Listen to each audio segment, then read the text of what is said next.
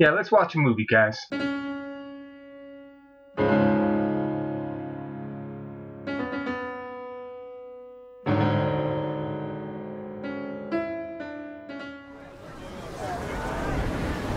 Taking Jeff Goldblum to Life Aquatic, Willem Dafoe to Aquaman, Nicole Kidman to Dead Calm, Sam Neill, Hunt for Red October, James Earl Jones to Swashbuckler, finally, Robert Shaw, Jaws. Just when you thought it was safe to say that you thought it was safe to go back in the water, Tom, Josh, Dan dive into six films, anchored by six different actors, swimming us all the way to the summer blockbuster that birthed summer blockbusters. Jaws. Six films, six actors, six weeks. Three guys, one podcast, the, the Firepit. Firepit. It's going to be a jaws-dropping summer trip. The most brilliant commander in the Soviet Navy, the most deadly submarine ever built. This thing could park a couple of hundred warheads off Washington. Nobody'd know a thing about it until it was all over. His plan is a mystery. Apparently, he has suffered a kind of nervous breakdown in which he announced his intention to fire his missiles on the United States. We sail into history. I'm gonna blow him right to Mars. He's defecting. You willing to bet your life on that? I'll give you three days to prove your theory correct. I am not field personnel. I am only an analyst. You're perfect. I'm expendable. From the best-selling novel by Tom Clancy. From the director of Die Hard.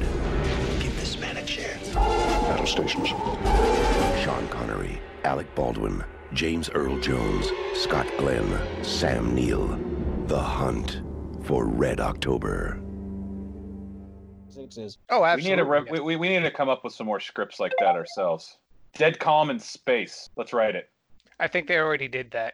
Well, no, let's do it again. I think it was called Alien. But that was a better film. That's, that's that's so true, isn't it, Tom? Yes, it is. Not as good looking as uh as uh Billy Zane, though.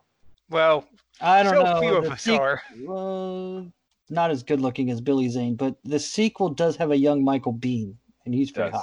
He's pretty good looking. This is true. I mean, but on that note, gentlemen, I'd like to start the evening off with a poem. Oh God, Vito. Yes, yes, Vito. Really enjoy listening to it. Yeah, I definitely use that, Tom. Power of editing.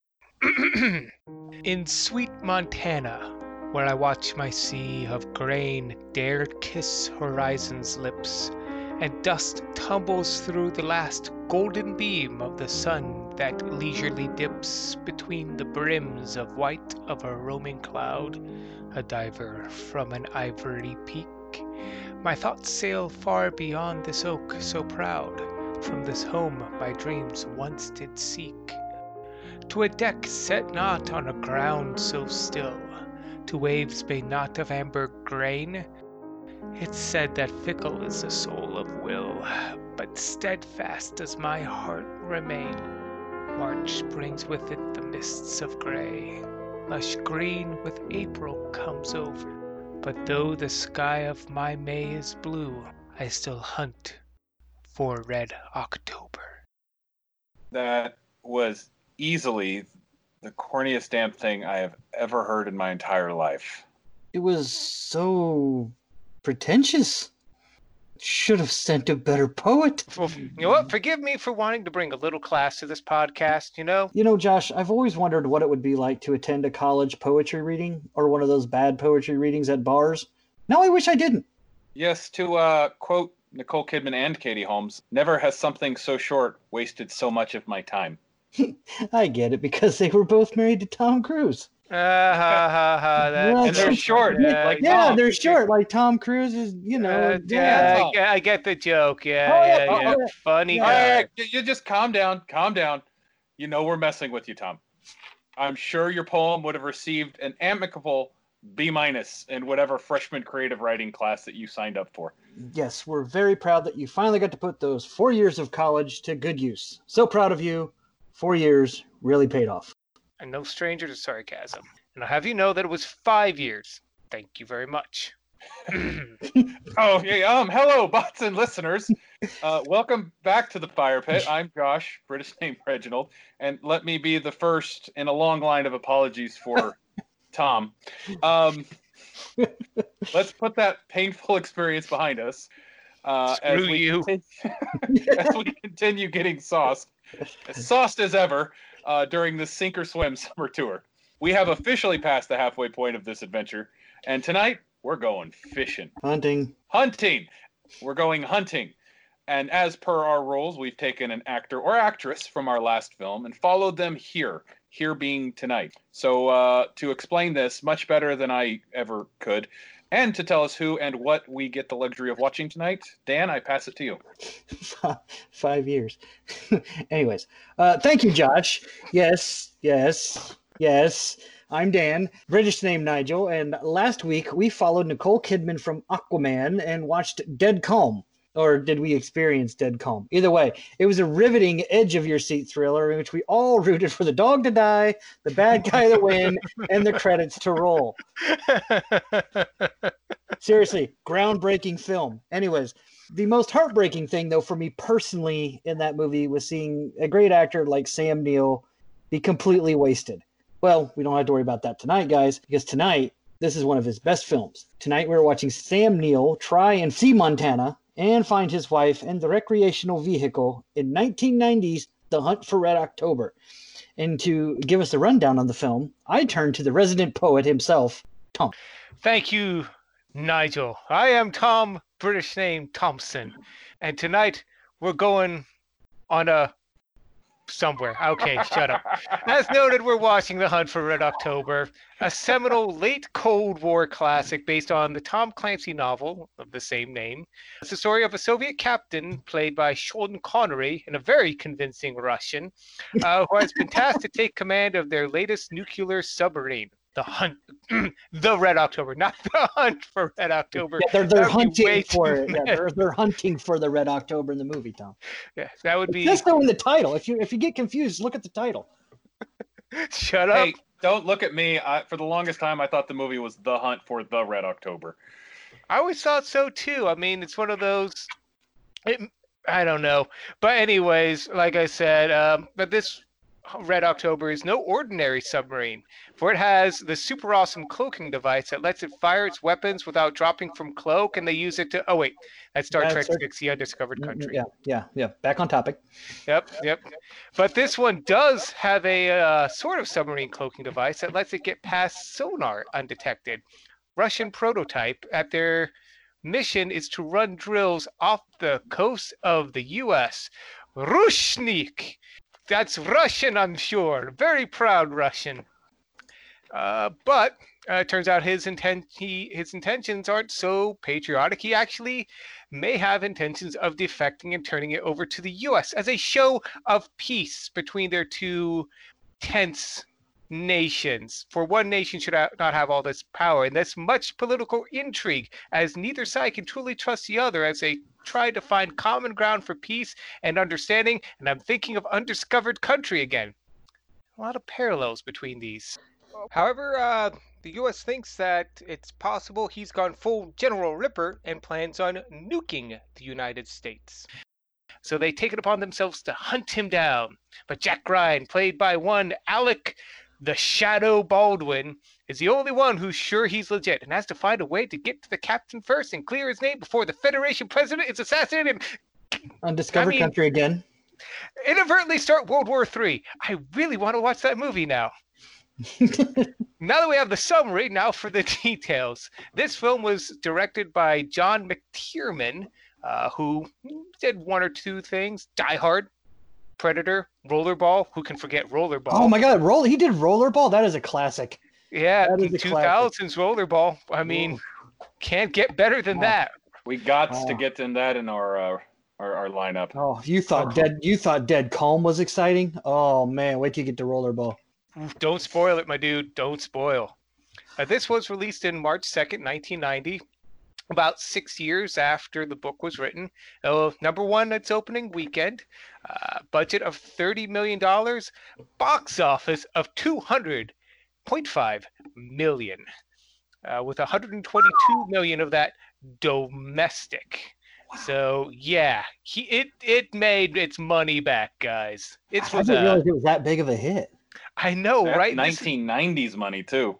Yeah, um, it did seventy-eight million international, which is almost unheard of now. You know, domestic doing better, but yeah, that's I don't know the math, but that's that's a big one right there. And you can't blame it. I mean, had it starred guys like Sean Connery, Alec Baldwin, Scott Glenn. Uh, I think he plays an American naval captain in this, yeah, but we yeah. was at Right Stuff. Uh, James Earl Jones, Sam Neill, who was our connector, um, and the guy who had diplomatic immunity from Lethal Weapon two. Yes, yes, diplomatic immunity guy is in the movie. He's yeah. the Russian. He's the Russian that tells the Americans that uh, uh, Sean Connery's captain is. Uh, a, Rogue. Yes. And also the guy with no dick from Ghostbusters, I think. I think he's in this too. I'm not sure, but maybe. Hmm. Uh, no, I, honestly, this this film didn't, I mean, it wasn't like Dead Calm's opening weekend. I looked it up and uh, yeah, Driving Miss Daisy, Hard to Kill, and Born on the fourth of July were out in Madhouse, but aside, it did not have the heavy, heavy hitters that um, Dead Calm had to deal with. So, but, but aren't Born on the fourth of July and Driving Miss Daisy Oscar-winning films, though? They are. They are. But when you talk about... but Driving Miss Daisy had been out for a couple weeks at this point. It was oh, okay. Oscar yeah. winning doesn't necessarily mean box office draw. No, no, I don't mean. Yeah. I don't, I didn't mean to to say that they were box office draws, but I know that uh, like Driving Miss Daisy and Born on the Fourth of July are considered classics. You know, yeah. they're considered. Nobody's pretty good denying movie. That. Yeah. Oh no, definitely not. But you have this tense political thriller, and then you have an old woman being driven by God. I mean, what are you really going to see? Mm. Um, yeah, no, I, I I totally agree. And Hard to Kill, I believe that was one of Steven Seagal's first movies. Was it really? Yeah. Oh wow. It's, it's one of his early ones. Uh, but also notably, this is the first film in the Jack Ryan series, uh, though the only one to star Alec Baldwin. The others would star one Indiana Han, Han Solo, or Harrison Ford. Damn it. It's okay. They're the same guy. uh, Batfleck, Ben Affleck, uh, Newkirk, Chris Pine, and Jim from The Office, who currently plays him on Amazon. So he got that Dunder Mifflin raise. And uh, so, yeah, that's um third film in the row. Incidentally, I, I, oh, I would ahead. like to see a uh, version of uh, Jack Ryan done in the style of The Office. That would be hilarious. It'd just be C I A, but The Office. Also, that... before we get to the rest of Tom's trivia, I did want to make note to all of our gamer fans out there who like all of the different Tom Clancy video games, like Rainbow Six and Ghost Recon and all those games, mm-hmm. um, Splinter Cell. You thank can you. thank you can thank this movie for that because of the uh, it made the Tom Clancy universe a big deal. I forgot all about that. How many how many games are there now in that? Because I think there are more of those than there are Tom Clancy books. Yeah, well, remember uh, Sam Fisher from Splinter Cell? He was the was it Xbox? I forget what console that was. I think it was the Xbox's answer to Metal Gear or to Solid Snake. It and, was, yeah. And uh, the first game was the only one I've really ever played, but they had like eight games in that series before I gave up on it. But no, I remember that game was awesome because I think, yeah, it was Xbox. I think that was Xbox, but I remember Sam Fisher being there was this one scene, particularly, sorry to tangent here, guys, but uh, in your the tutorial phase where it's like you're supposed to walk through this room without the guys in the box hearing you, and then you walk all the way through it. If you do it right, you walk all the way through it. And then you get to the very end, and they're like, okay, uh, Sam, if you want to get started. Oh, shit, you're already done. I remember just being like, that's right, bitch. I can play a video game. But it's one of those instances that made you feel like you were actually good at what the guy was portraying on screen. Kind of right. Like in the original uh, TIE Fighter games, whenever I was honored at the end of it, I uh, actually stood up and... saluted? That's a lie. Yes, like... I did. I did. I, I stood up. when they were presenting me my on-screen character, the medal, I, I was that proud of myself. So glad you made the Emperor proud. I did. I did. Hashtag the Empire did nothing wrong. Except, you know, blow up a planet. But anywho, there's there's millions of planets. Fake news. Fake. But that's my notes right there. Aside from the fact that this we watched, uh, this is a third film in a row based on a literary character, and then the second film in a row based on a novel, and I think also the fourth one that's got no wait, this one's got yeah, this one's got a seven ranking if I'm not mistaken. Eight. This one's the eight. No, this remember we determined last week that all six movies average out to a seven out of ten rating. Yes. Because the first three movies were all seven out of tens. This is the highest rated movie in the uh, SINK-O R SWIM-SUMMER-TOUR. But next week, we're going to have a six out of ten. And then the week after that, Jaws is, amazingly enough, a seven out of ten. So they all average out to seven. So, you know, we made the joke about the seven C's. Groan, please, now, gentlemen, because that's a terrible joke. Groan. It was, it was. But, you know, it's it's kind of like our Pathfinder joke. It's just now becoming a thing. And we can't really, we can't really stop it anymore. Better men than us have tried. Yes. But I'm really looking forward to this film. One, it's been a crappy day, so I really want something to cleanse my palate, and nothing cleanses it better than Sam Neill doing his best Russian accent and Sean Connery doing no accent at all. It's going to be fantastic. You know, having a Scottish-Russian uh, submarine captain, he, born for the role. Apparently he does that in all of his films. He refuses to learn the accent of whoever he's playing. Because like, he's supposed to be a damn Egyptian in Highlander. He still speaks in he speaks in a better Scottish accent. No, he's Connor, a Me- Connor, he Mexican? His last name's Ramirez. No, no he's Egyptian. In, in the Highlander, he's Egyptian, and he's training Connor McLeod, who's played by French-born Christopher Lambert. And he's doing a better – he's obviously doing a better Scottish accent than Christopher Lambert is because he's supposed to be Scottish, but yeah. but Sean Connery's supposed to be Egyptian. Apparently he was like that. He's just like, I'm not doing a different accent. It doesn't matter. My accent doesn't matter. The only thing that matters is my performance. And to Sean Connery's credit, he's I mean his success speaks for itself. So he's one yeah. of the few who could pull that off. Yeah, like I, thought, I swear to God, he was Spanish or something. Because isn't his last name Ramirez though? His last name's Ramirez, but he's supposed to be Egyptian. Is he? It's yeah. been so yeah. long since I've seen that movie. So yeah, we I just remembered his last name. That's it. Although they did, I one of the things I did look up, they were gonna do like have them speak Russian the whole way. Yeah, this isn't gonna work, guys. We'll just uh, we'll cut it off. We'll just have them just speak English, cause no. Yeah, apparently, uh, apparently it was bogging down the Russian scenes. Yeah, yeah. That would be tedious. They could have done yeah. it how they did the, the amazing film, action-packed Battlefield Earth. Yeah, there's a reason why that one is on the worst of list, and this movie's typically on one of the best of lists. So I'm just saying, there's there's there's a reason. Yes, there is no comparison. I'm yeah. just going to stop right there because I don't want anybody insinuating that I actually think Battlefield Earth is a better film. It's not. For the no. record, it's not. Uh, but, uh, oh, go ahead, Nigel. You were well, saying. I was going to say one of your. I, I liked one of the notes I saw that you put on there, Tom, was that one of the first choices to portray Jack Ryan was Kevin Costner, and he turned down the film to go and star and direct in Dances with Wolves. That's probably the first time I've ever read that an actor or an actress turned down a role to go do a different movie, and it ended up being just as successful as the movie they turned down. Yeah, seriously. Like, yeah. Most, you know, most of the time it's like, oh, he turned down an opportunity to be in this movie because he went to go do Rollerball. Like, uh...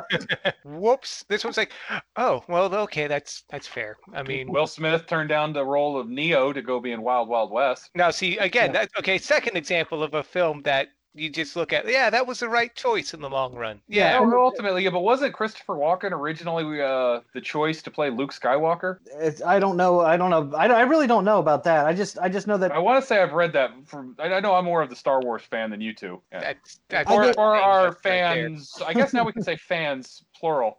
I, I am the uh, odd man out of our trio. Uh, I, I'm the wars, Star Wars fan over Star Trek. I, I appreciate and love them both. But I was always like, at my root, I'm a Star Wars fan. And whereas Tom and Dan are literally the yin to my yang, or yang to my yin, whatever you want to call it. Um, they are huge Star Trek fans. But, you know, again, we all appreciate the other. So yeah, it's yeah not like... we're okay with Josh being wrong because we're good friends like that. Yeah, we don't care. Yeah, your creator died before he could ruin your series. Well, aren't you guys a little jealous now?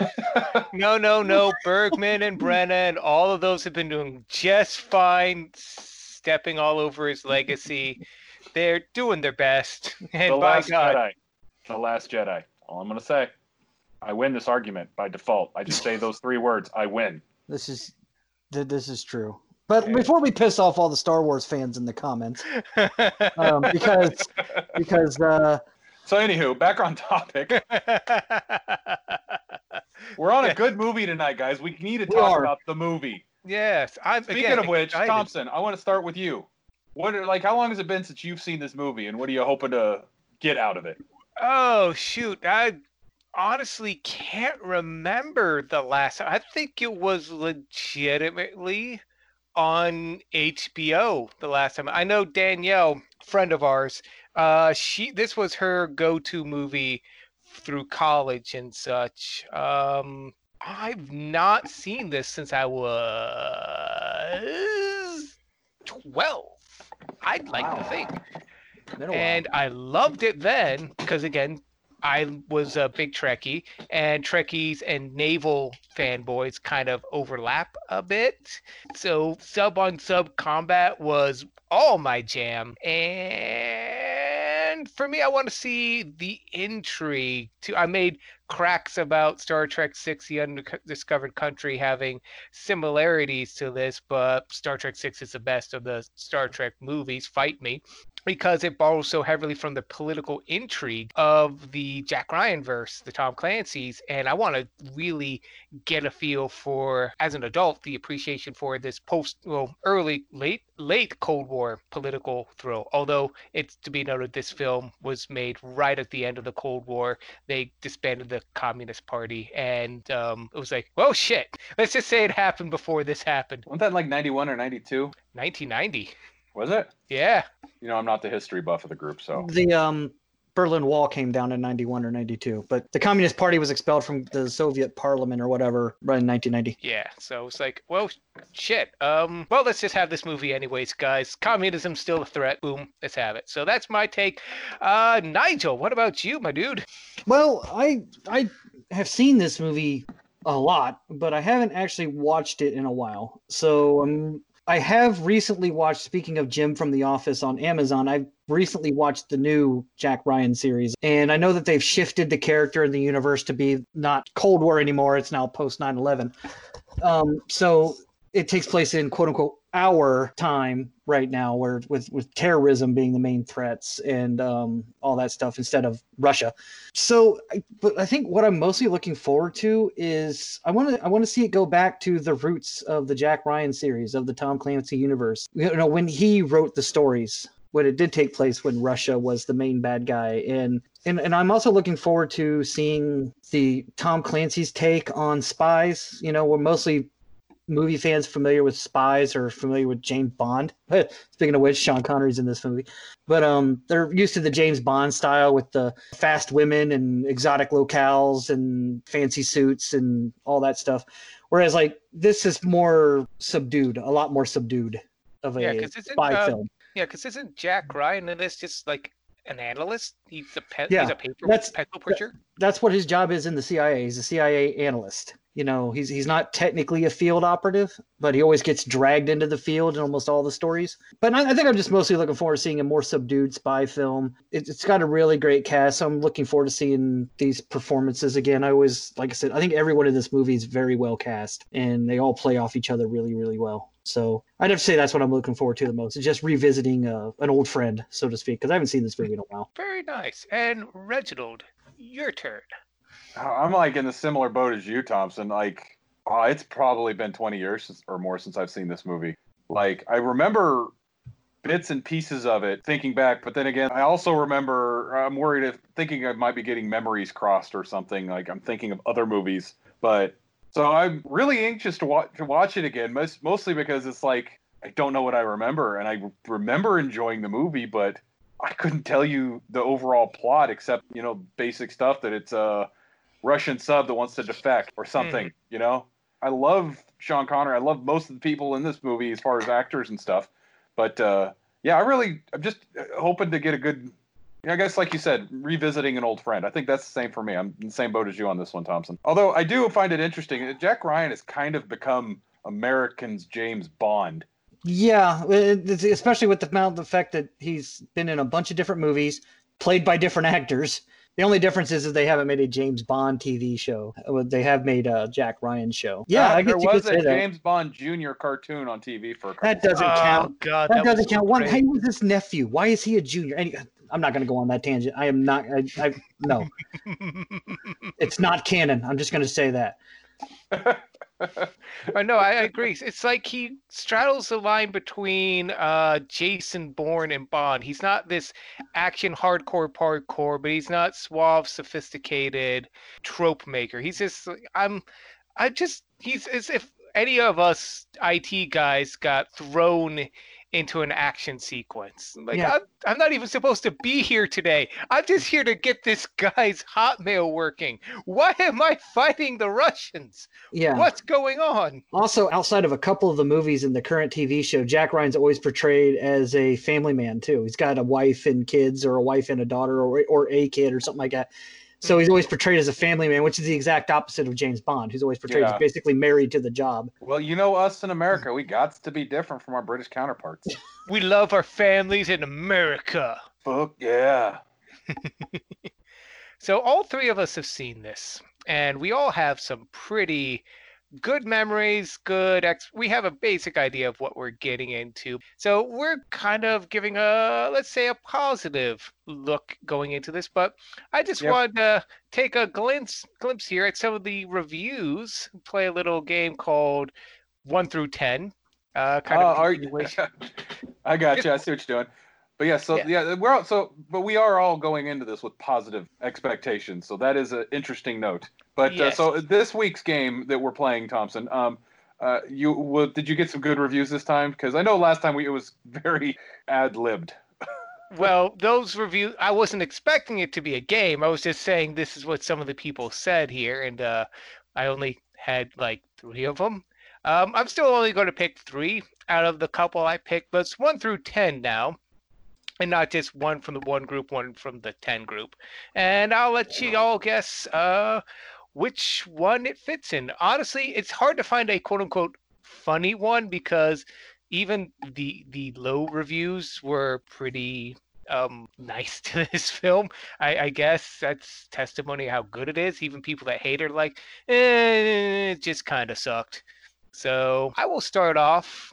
From a uh, Mister Fusion eighteen, they say, as Cold War thrillers go, The Hunt for Red October is probably as Hollywood as they come. Then again, this is a movie that stars Sean Connery as a Soviet, so who's coming this for accuracy? I would have to say Gut Instinct. He gave it a seven out of ten. Nigel? six out of ten. Josh is closest. That's an eight out of ten. Ah. Yes. Uh, let's see here. Another one. This one is from Here six, H Y Y R six. They say, I so regretted seeing this film that it was not until nineteen ninety-six that I dared to visit another theater.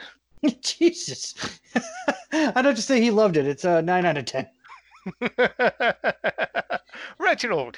I almost, I, I want to say the joke answer would be he, he broke the scale and gave it an eleven out of ten. But if I was to give it a realistic answer, I would say he gave it a one out of ten. You're closest again, two out of ten. Nice. All wow. Right. So it kept him from going to the theater for six years, but it got a two out of ten. I don't want like, to know what kind of movie that man considers a one. Like I said, man, even the low reviews were still kind of kind to it. All right. What's, uh, what's another one I wanted to pick here? Okay. I, this one's from Let Platypus. Lay Platypus, excuse me. I can't stand Baldwin, or Skarsgård. I find that Neil has never been so tight-ass than here. As in the novel, I find that it's stupid that a desk man can guess all the plot and that this best Soviet silent submarine is not that much against American witty. Yeah, I know. The, the grammar and punctuation on this is all over the place. Yeah. It hurt me while you were reading it. I yeah. physically hurt while you were yeah. reading it. Um, I'm going to say this guy gave it a three out of ten. I'm going to go with a four out of ten. You're both wrong. I, this is the ten-star review. Wait, what? Are you yes. fucking serious? Yes. So wait a second. He hates the plot. He hates the characters. He hates the actors. But the movie's a solid ten?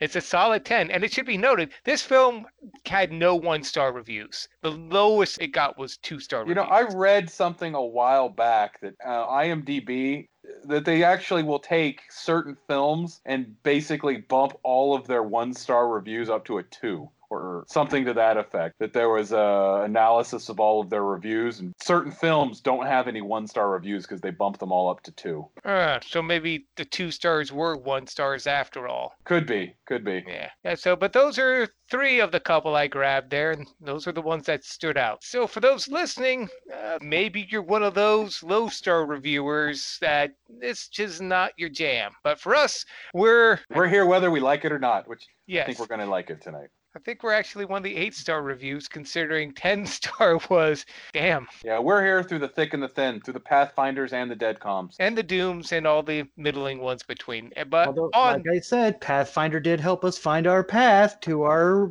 podcast. I'm just you know, saying. I, you're out. You're out. No, I said at the last podcast, you're done. You're out. Damn it. The path was found with the Pathfinder. You're out, too. You're hey, out. Shut up. You gave you gave poetry for the intro tonight.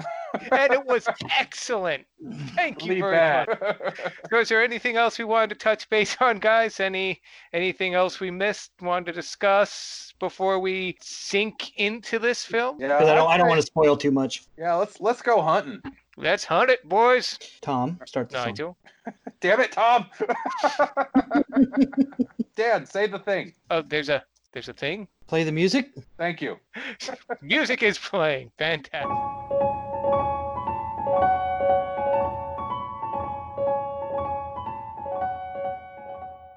That is not the interior of a Russian sub. It'd be a lot more, you know, red. You know, not everything Russian is red. How can you call this the Red October when everything is just like gray and silver? I'm pretty sure it's named after the communist takeover of the country. It's like the American Navy naming a ship the Independence. Yeah, it's an ironic name, Josh. Yeah. Or actually, it'd be like the American Navy naming a ship the fourth of July. Yeah, or the Red... No, I'm not giving him any more color stuff. Welcome back to another thrilling episode of The Firepit. I am, as always, your interspersal host, editor, and so darn man, Tom. Boom! Yep, looks like we're in range for another amazing movie. And so far, it has been and continues to be a splash for our SINK-O R SWIM-SUMMER-TOUR, this Hunt for Red October, not The Hunt. We qualified that earlier. We are at the halfway buoy and are rounding our way to the shore of Jaws. Uh, there have been some metaphorical sharks along the way on this tour, but so far, and thus far, uh, they've been pretty calm waters. Uh, we haven't had too many complaints, and hopefully if you decide to go back and listen to some of these movies we've watched, or watch some of these movies we've listened to, or both, you've determine for yourself what we've had to go through and what we've got to enjoy. Anyways, no official paying commercials still, uh, but here's a trickle of what you could expect if you wanted to give us some money to show your products. I have half a papadilla, or whatever the fuck you call those things, from last night that I didn't finish. Papadilla? It's their answer to a pizzone, you know, twenty years after the pizzone. Oh, any good? Not really. I mean, they are amazing. Papa John's Pizza provides the best high-quality ingredients and best pizza overall. There no, there is no other de- uh, delivery fast food p- pizza like Papa John's. And their new papadillas are amazing. Now give us money.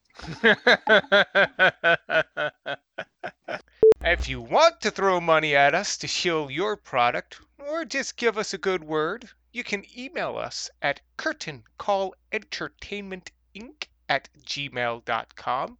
That's Curtain Call Entertainment I N C at gmail dot com. Just put into the subject line whether it's a question, comment, recommendation, correction, or just a conversation, and we'll open it, touch it with our eyes, hide it away, and forget that it ever exists. Now, we don't have object permanence. Emails don't exist. Again, that's Curtain Call Entertainment Incorporated at gmail dot com. Capital C, capital C, capital E, capital I at gmail dot com. I'm getting word from the comm that it's time to submerge. Hopefully you've been enjoying yourselves in this tour, because we have. Minor surplus one or two movies. But thank you for listening, and as always, good luck.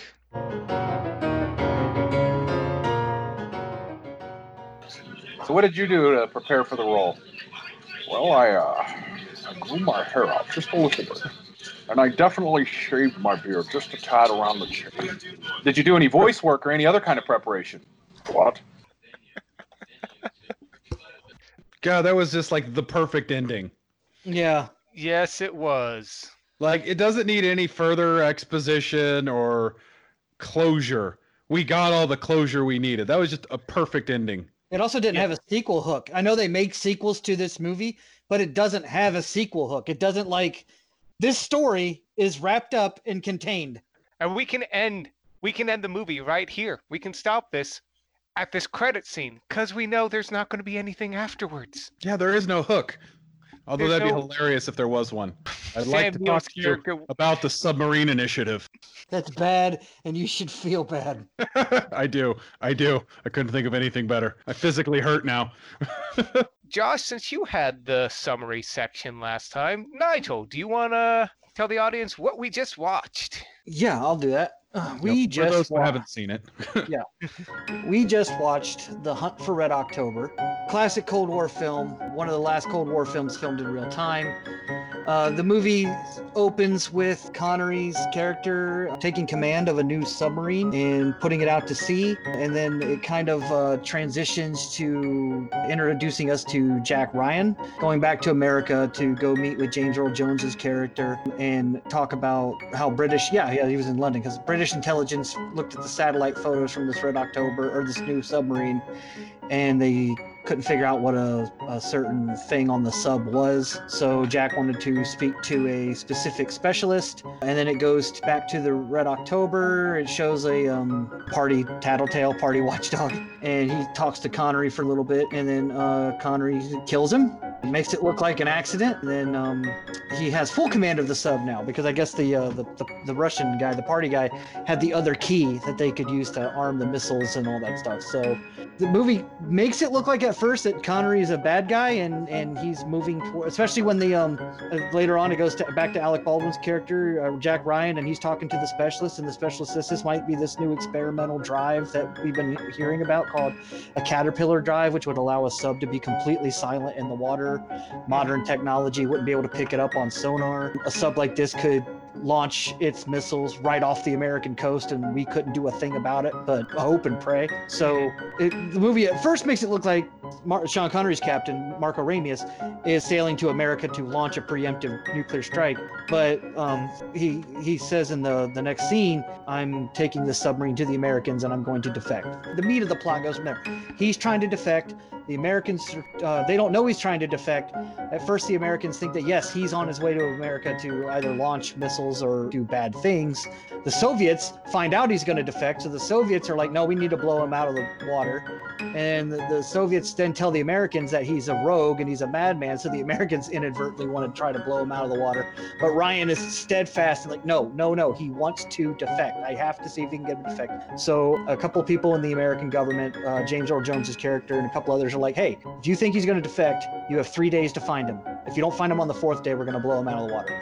That's where the tension from the movie comes, is, is Ryan's up against the clock to find Ramius, find the Red October, figure out if he's going to defect, and before either the Soviets or the Americans blow up the ship. There you go. Hilarity ensues. And how do things go, by the way, Nigel? Does, does it all end happily ever after? Do we get to see Montana? Well, they get to see Montana, but Sam Neill's character does not get to see Montana, which is unfortunate because he was one of the more likable characters in the whole film. But I guess that's the mark of a good movie, is it takes one of the more likable characters and kills him or her. But yeah, this the movie does end on a, a positive note. Ramius does defect. The Americans get the Red October. The, the Russians lose their advantage in the Cold War. But yes, tragically, Sam Neill's character is killed in the last twenty minutes of the movie when they're doing the climax. And a few Russians also die, just nameless Russians on another boat, but that's fine, they don't count.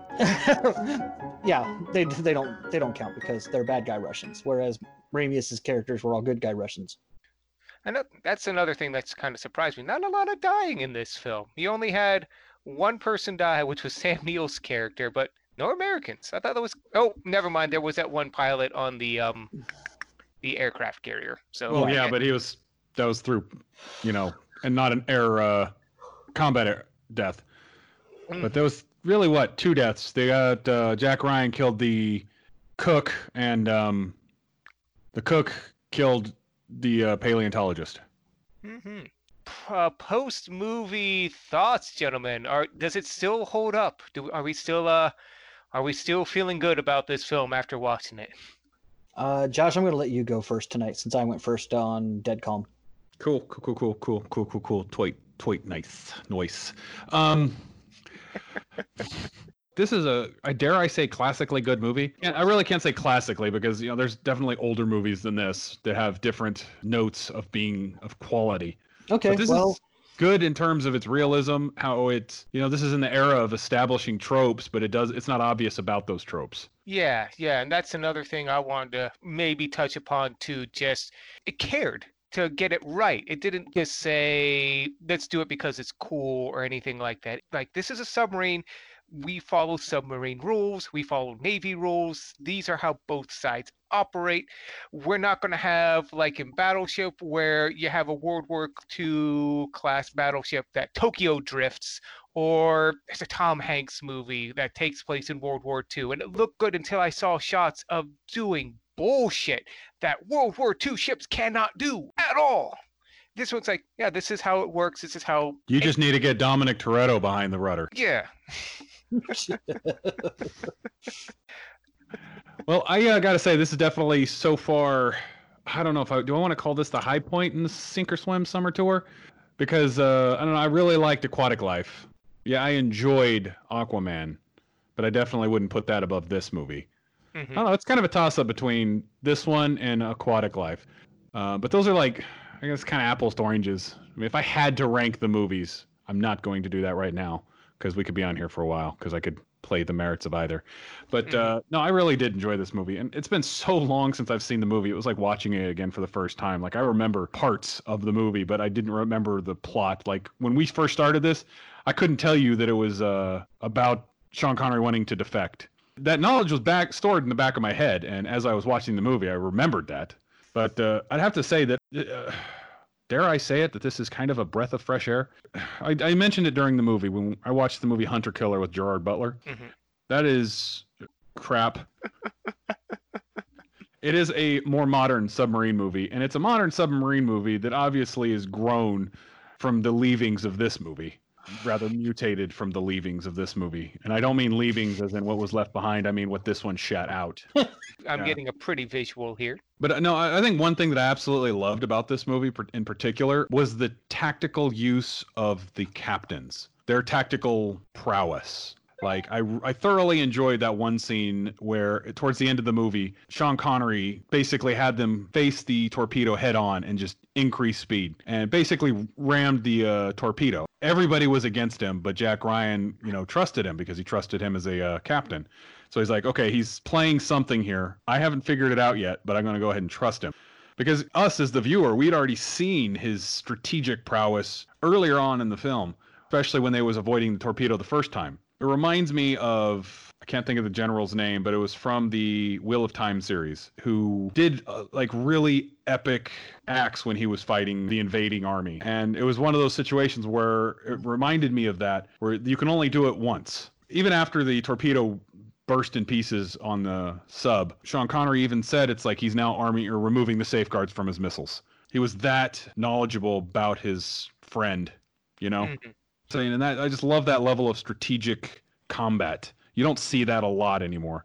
You saw it a little bit with Star Trek two, The Wrath of Khan, when they were fighting in the nebula. Yeah. And um, trying to think of another movie that might have something strategic, but it feels like more modern movies, like they don't give you the time to watch them think. Yeah. I mean, if you think about it, a lot of this was just literally watching Sean Connery sitting there and stare at a dial.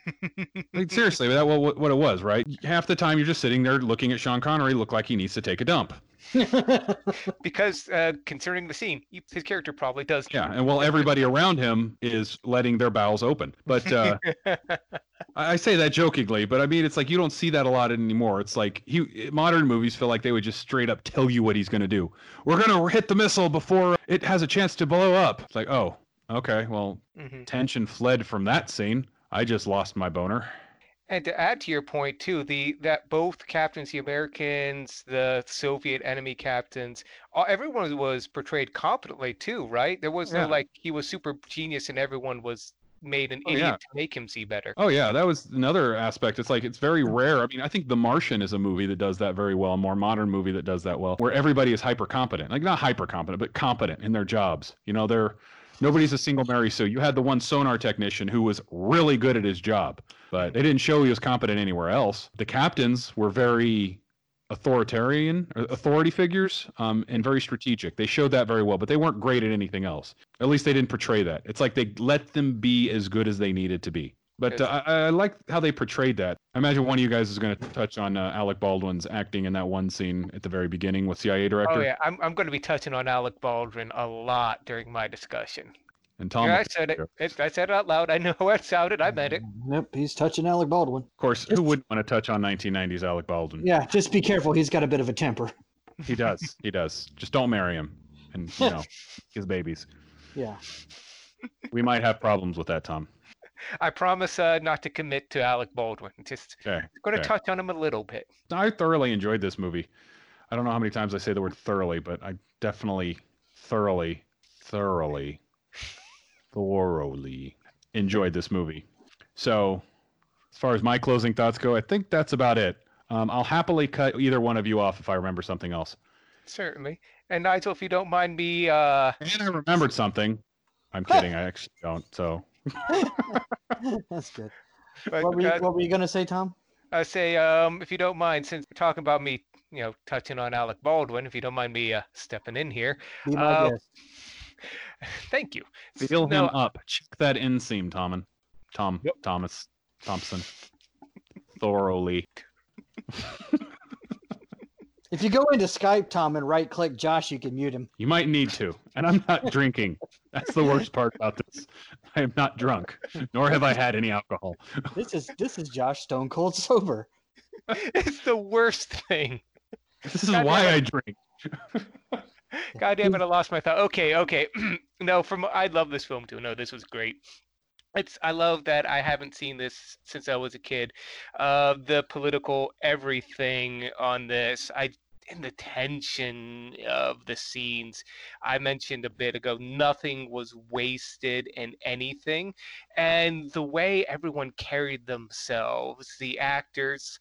This is a hard thing about political thrillers, especially when you have people who are supposed to be hyper competent at their jobs, focused, everything else, and you're dealing with an audience you don't want to treat like an idiot. They have to be able to say one thing while conveying another meaning.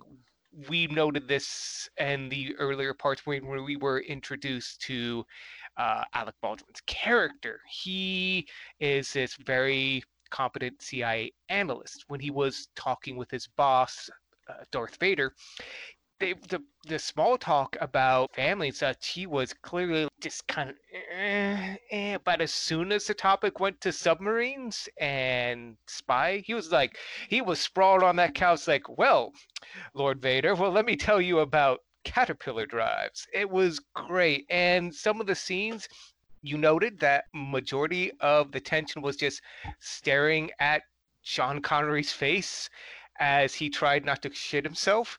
And you could get that. He was telling people, like, just do this. I'm controlling myself.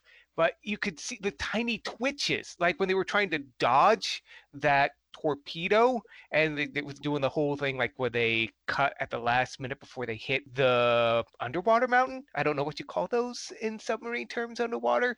It's like you can see it. It's like there was a little twitch, but that tiny twitch lets you know he's concerned. This is a big deal. And other moments too, when they were working on their plan, like Sam Neill's character and Sean Connery's character, their voices were very serious, but their expressions, the way they exchanged looks, and this is a testimony to Sam Neill and why he was so wasted in Dead Calm. You could tell everything was going as planned. They were on the same page. It was oh, so good to be not beat over the head and treated like an idiot and have a character say, I feel tense at this moment. This is a very tense moment. I wish directors and writers cared and thought that the audience was smart enough to get it. Uh, Nigel, I turn it over to you. Well, I, I'm just, I'm going to go on a little bit of what you were saying, Tom. It's the character work in this movie that makes it so good, because it uses very minimal special effects. And most of the movie takes place on either the bridge of the Red October or on the bridge of the Dallas, uh, the the other submarine that's trying to find it. There's not a lot of like exotic locales. There's no, there's very little in the way of like special effects or really elaborate sets. Uh, you know, this movie just does great stuff with character. And I, you were mentioning the scene where he has like just a, a moment with um, Sam Neill's character where he's like, relay our position to our target, one ping only. And he goes, no, Captain, we've already done that. And he goes, just give me one ping. And he looks at him in such a way that Sam Neill's like, oh, I see what he's trying to do. But he doesn't tell you what he's trying to do. He told Sam Neill silently what he was trying to do, and the audience is still able to pick up on that. That yes. If that movie was made today, he would have said, relay our position to target, one ping only. And Sam Neill's character would have said, well, we've already done that. And he would have said, yes, I know, but I'm trying to let the Americans know that we're doing that. I agree with them. Like, he would have come right out and said that's what he's trying to do.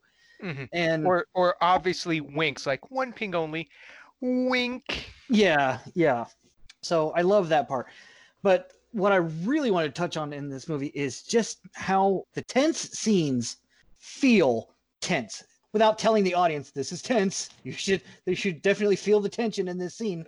Just the little ways they the, the way the camera moves on a character's face, the way they're just relaying their orders, and the way that they're all so good at their jobs. I think Josh mentioned on the, the hyper competency, which is actually how the Navy is supposed to operate. Yeah, we I mean, Star Trek has made tropes of it, but that's kind of how they operate. You you are doing your job, you're doing your job, you're doing your job, and the captain is there to relay everything, all that together, and you follow the captain's orders. I also loved how all the crews, every single one of them they showed, the Dallas crew, the Red October crew, and the other Russian crew were all very competent at their job. Even the bad guy, quote unquote, bad guy Russian captain was shown to be very good at his job. He just wasn't, he was a little more arrogant. Mm-mm. But if the if the Dallas hadn't been there, if the American sub hadn't been there, he would have sunk the Red October. And, and even in that final twenty minutes, when um, the first torpedo goes into the or is in the water, and Ramirez orders the Red October to turn into the torpedo so he can hit it before it arms itself. That's a moment to show that Ramirez is awesome. But then, like, as soon as the other torpedoes come in, and he gives the con to the American captain and shows the Dallas crew take one of the torpedoes and make it track them. So now it shows the Dallas crew gets to be badass in that scene. And then they show the American captain. Mancuso gets to be a badass at the end of the scene. Like, everyone gets a moment without it being so obvious that now they're they're tag teaming. Like, now this is your time. Now this is your time. Now this is your time. It's just it's just a moment where each character gets to be awesome.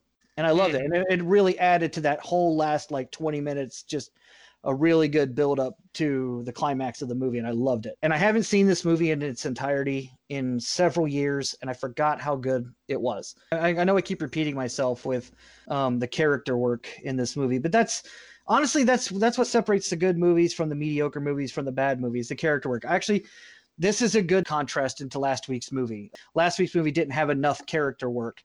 They only had three characters in that movie. The only time you saw more than three people on screen in that movie was in the opening of the hospital, or when first at the at the, the train station when Sam Neill's character gets off the train, and then when he's at the hospital when they tell him his, his wife's been in a car accident. Those are the only times in last week's movie you saw more than three people on the screen at one point in time, and yet they couldn't do anything with those three characters. This one had one, two, three, four, five, six, seven, eight main characters to write for. And then all of them got a good moment of being like, oh, wow, yeah, that's great. You cared about the characters. You understood their motivations. You understood their reasonings. And Tom said it earlier. This is why Sam Neill was wasted in that last film, because he's a good actor. He's really good in this movie. Reginald, any additional thoughts? Because, yeah, that hits all my notes and then some. Yeah, um, I, I was going to – God damn it, I had a thought again and I lost it. um, for me, also, just to add the, the practical.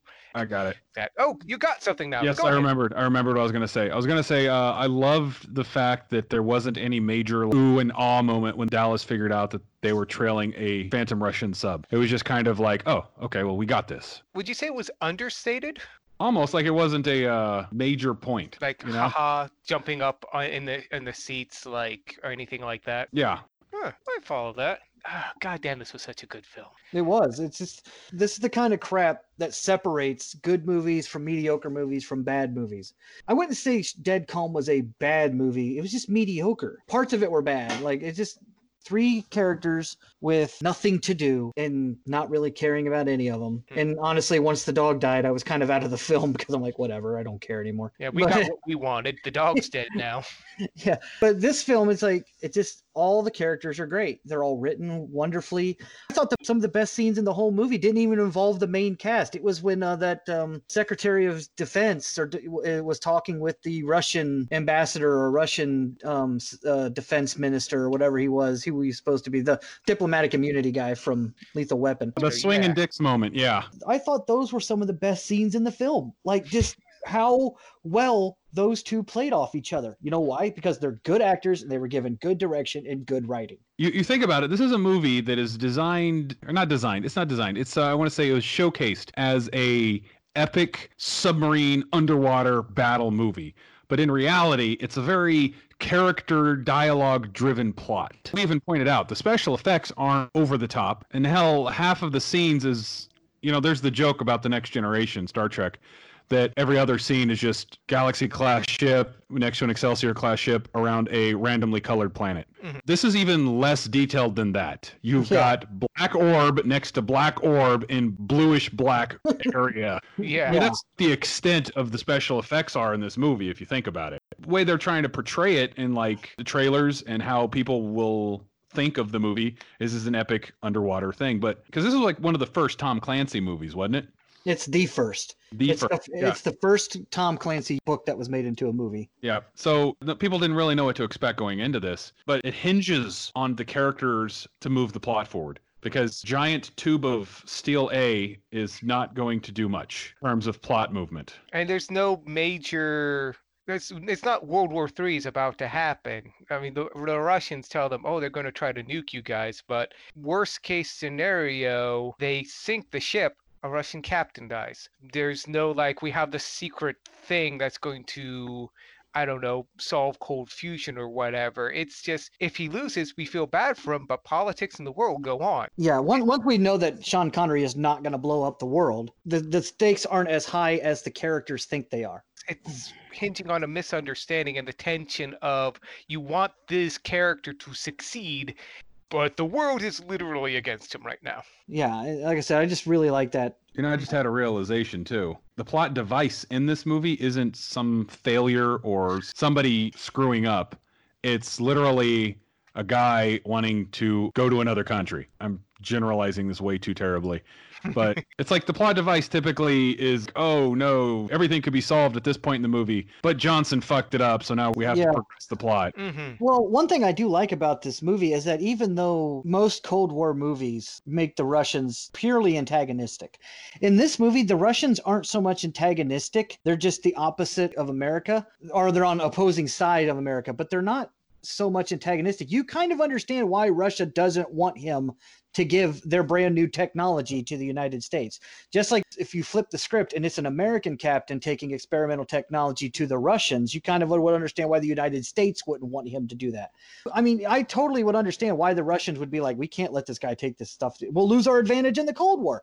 Just mm-hmm. like America wouldn't want a, uh, an American captain or somebody going to Russia with brand new satellite technology or missile technology or something like that. They never come out in this movie and say the Russians want the Red October back because they made it to blow up America. They're the antagonists of the movie, but they're not the bad guys. Yeah, no one's twiddling their hands and going, whoa, ha, ha, ha. It's, yeah. it's politics. Yeah. Or, or laughing behind a pillar of fire, right? Like it wasn't yeah. the right stuff. Yeah, and they even say that the opening of the film was... their orders were to go off onto the American coast and run missile drills and basically show the Americans, we can do this whenever we want. Basically like a... Yeah, it yeah. was Sputnik. It was definitely, it was a dick-waving thing. It was like, we're, ours is bigger. What are you going to do about it? Which, again, if it were to the American side, we were listening to this, everyone would have, you know, stood up in their seats and just like, and I'm proud to be an American. Yeah, I'm just saying, it's just, the Russians are antagonistic in this movie, but they're not bad guys. You kind of understand their motivations of why mm-hmm. they don't want Ramirez to defect. Now, do we have any nitpicks? Because we're pretty proud of this film. I got special one effects. Nitpick. Special effects. But then again, I, that's I, there's an asterisk next to this. Special effects is my nitpick. My that's me critiquing a movie that is thirty years old. Right. Me in twenty twenty critiquing the special effects of this movie that was made in nineteen ninety or released in nineteen ninety. It's one of those things. It's like, yeah, I'm nitpicking that, but at the same time, I understand why it is as it is. I would say the special effects in Aquaman were better than the special effects of this movie, but I dogged on the bad special effects in Aquaman because that movie is supposed to be a special effects extravaganza. You're supposed to be using your special effects to keep me in the story, keep me in the moment, to allow me to have some escapism and just absorb myself into the story. And when I see your crappy PlayStation two graphics in your throne room, it takes me right out of the story. This movie's not supposed to be a special effects extravaganza. So right. if the the special effects were a little shoddy, you know, especially like when they showed a lot of the underwater scenes with the torpedoes, definitely looked like they're right out of the PlayStation one. But then you're like, it's not supposed to, like, it didn't suck me out of the story. Like in Aquaman, we sat there and had to, uh, stare at this abomination of his uh, underwater armor for like a good five minutes. This one, we had to look at the bad special effects for maybe a second and a half. Yeah, and yeah. it wasn't it wasn't long enough to draw me out of the film because they don't focus on them too much. It just it was one of those things. It's like it wasn't advertised as such. Um, I'm trying to think if I have any nitpicks of the film. If you allow me to kind of edge, because I do have one or two. Okay, yeah, go ahead. You you go ahead. I'll, I can't I'll think pick, of any. I'll just pick one. It did bother me that for a film that had such competent characters, um, the captains were, they were authoritarian, but reasonable on all sides, that there was always that one guy on the Russian ships that kept bitching at the captain and saying, oh. you're going to get us killed. You're going to, you're going to destroy this ship or whatever, which spoiler alert. Um, yeah, one of them was right. It's, you wouldn't have that. At least I don't think you would. That took me out. It's like, dude, you listen to your goddamn captain. You can't just call him out like that while torpedoes are being shot at you and shit's about to blow up because you're destroying confidence in everyone. Do your goddamn job and then tell the captain, dude, that was a little crazy after you're done. Don't do mm-hmm. that. That's the one nitpick I'll focus on. Yeah, I, think- I think that's a fair one. That's that's one of those. That it's not probably not realistic in how naval operations actually operate. That was probably just, you know, tension for the sake of tension. And that definitely sounds like, it almost looks like something you'd see in Star Trek with someone on the bridge questioning the captain's orders. And... or trying to punch out the captain and take control. Cough, cough, burn him, cough. Yeah, but I hate stay on topic. Story. Stay on, stay on topic. Stay on topic. But yeah, I, I can. I think that's a fair nitpick. I guess if I was judging it with today's lenses, I would say the movie's a definite sausage fest. There's really no women in this movie. Oh my at God! All. Yeah, there really isn't.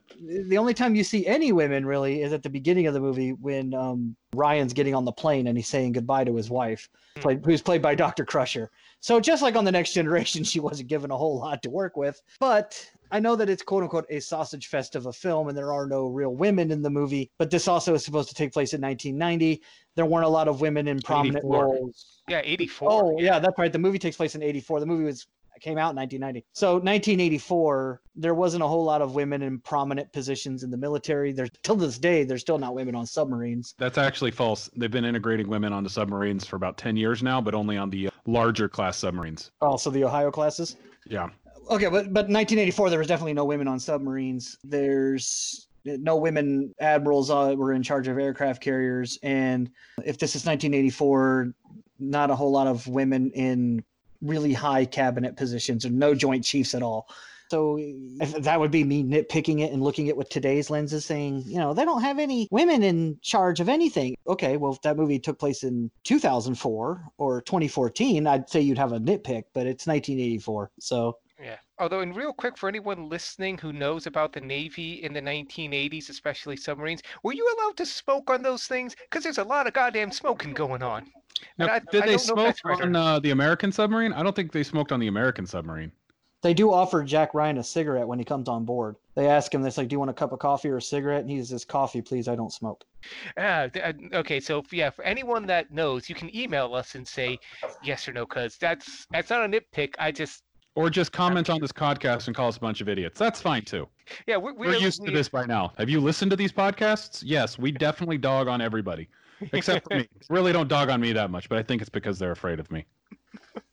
Well, you are hosting silence that they are agreeing, right? Right. Well, you, you do Their have silence the, is agreement. Did he, did Josh mute us? Is that why we're quiet? God damn it, Josh! Are you hating on me? I will shut off your access to my Plex server, Tom. Respect me. Thompson. It's better than me. You're hyper competent. This is why I had to get off last night. You forget who has the power, Josh. But no, so consensus is, I mean, we had to look for things wrong with this film to have anything wrong just so we'd have a balanced review. I'm loving this film. I'm glad we get to watch it because the next film is going to be another one where we don't know what we're getting into. And so far, our track record with those has been not good. So um, who wants to tell the audience what we're watching? I got this one. Next. So next week, you get to listen to us watch the nineteen seventy-six epic box office bomb that is Swashbuckler, starring the guy who was in Jaws. God damn it. What's his name, Tom? Quint. What's his um, name, Dan? I, I don't know. I don't have... Robert Shaw. Robert Shaw. Thank you. Thank you. Thank you. Starring Robert Shaw, a k a. Jaws Guy two. But we're following uh, James Earl Jones to that yes, film, right? James Earl Jones. We're watch, or following the voice of Darth Vader. And a so, commanding voice it was and is. I was never here. Jedi mind trick. Wow. And also C I A. They both have that same spell. I say you can find us on Podbean, of course, uh, firepit dot podbean dot com. Home to a lot of great, fantastic podcasts and us. Uh, you can find us, of course, on Spotify, Amazon, iTunes. Just look for The Fire Pit. We're the longest running podcast with the title Fire Pit. So actually, well, we, I don't know if we are anymore. That one golf guy has quite a few. He is our, our nemesis. But the other Fire Pit podcast, which does not seem to have a point. I don't know. I've never listened to it, but it just does. They, uh, I think they quit making their show like earlier this year. We we we got that going for us, guys, so far. And also almost we're getting to about twenty episodes. So we're coming up to a we're coming up to a. Uh, a round number here. This is uh I'm excited about that. As always, I'd like to give a shout out to our first and uh, so far only confirmed fan, Peggy, friend of the channel. Thank you very much for listening. Um and I would just like to say, just make sure you join us uh next week for Swashbuckle, or is it Swashbuckler? What's the name? Swashbuckler. Of Swashbuckler. Okay, so yeah, join us for Swashbuckler. It's God, I hope it's good, because you are right, Tom. I just didn't realize that when we go into a movie blind, we come out wishing we still couldn't see. It's like the three of us are we we all three watch enough movies that we we span quite a, quite a bit of the zeitgeist. it's like if we haven't seen a movie, that means that it's either probably really bad or something. Josh, do you have anything to add to the ending before we round it out? Well, I would like to do a shout out to a potential listener. Um, I uh, actually haven't shared the uh, podcast info with him, but he already said today that he looks forward to listening to it. So uh, hi, Nick, preemptively. Hi, and- Nick, potential friend of the podcast. Um, also, yeah, hello to Peggy, again, as Nigel already said. Uh, current and continuing friend of the podcast. How are they doing, by the way, Nigel? How how did things go with their uh, uh, everything? They, they had their operation, successfully recovered. They are currently at home recuperating. Uh, they'll be fine here in a couple weeks. So congratulations. Oh, good for her. Yes. So Peggy, thank you um, for listening as always. Start- and also oh. shout out to uh, Sync Lounge and uh, Plex. Thank you, Josh. I was hoping you'd get to that because well, I... you kind of cut me off. That's Sorry it. No Plex that. for you. God damn it! Not again. It's all right. I'm you just can make it up out. to me. that's, that's all right. I'm just going to cut out Josh's audio. But until next time, this has been the Fire Pit. I've been Tom. I've been Josh. And I've been Dan. Yep. This has been a production of Curtain Call Entertainment L L C. I almost forgot what it was. That's okay. Yeah, yeah. Thanks for listening. Good luck, everybody.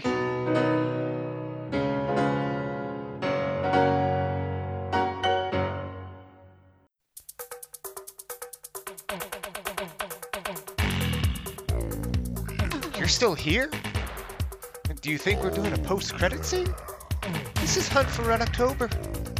No post-credits in Hunt for Red October. It's over. Go listen to a mackerel.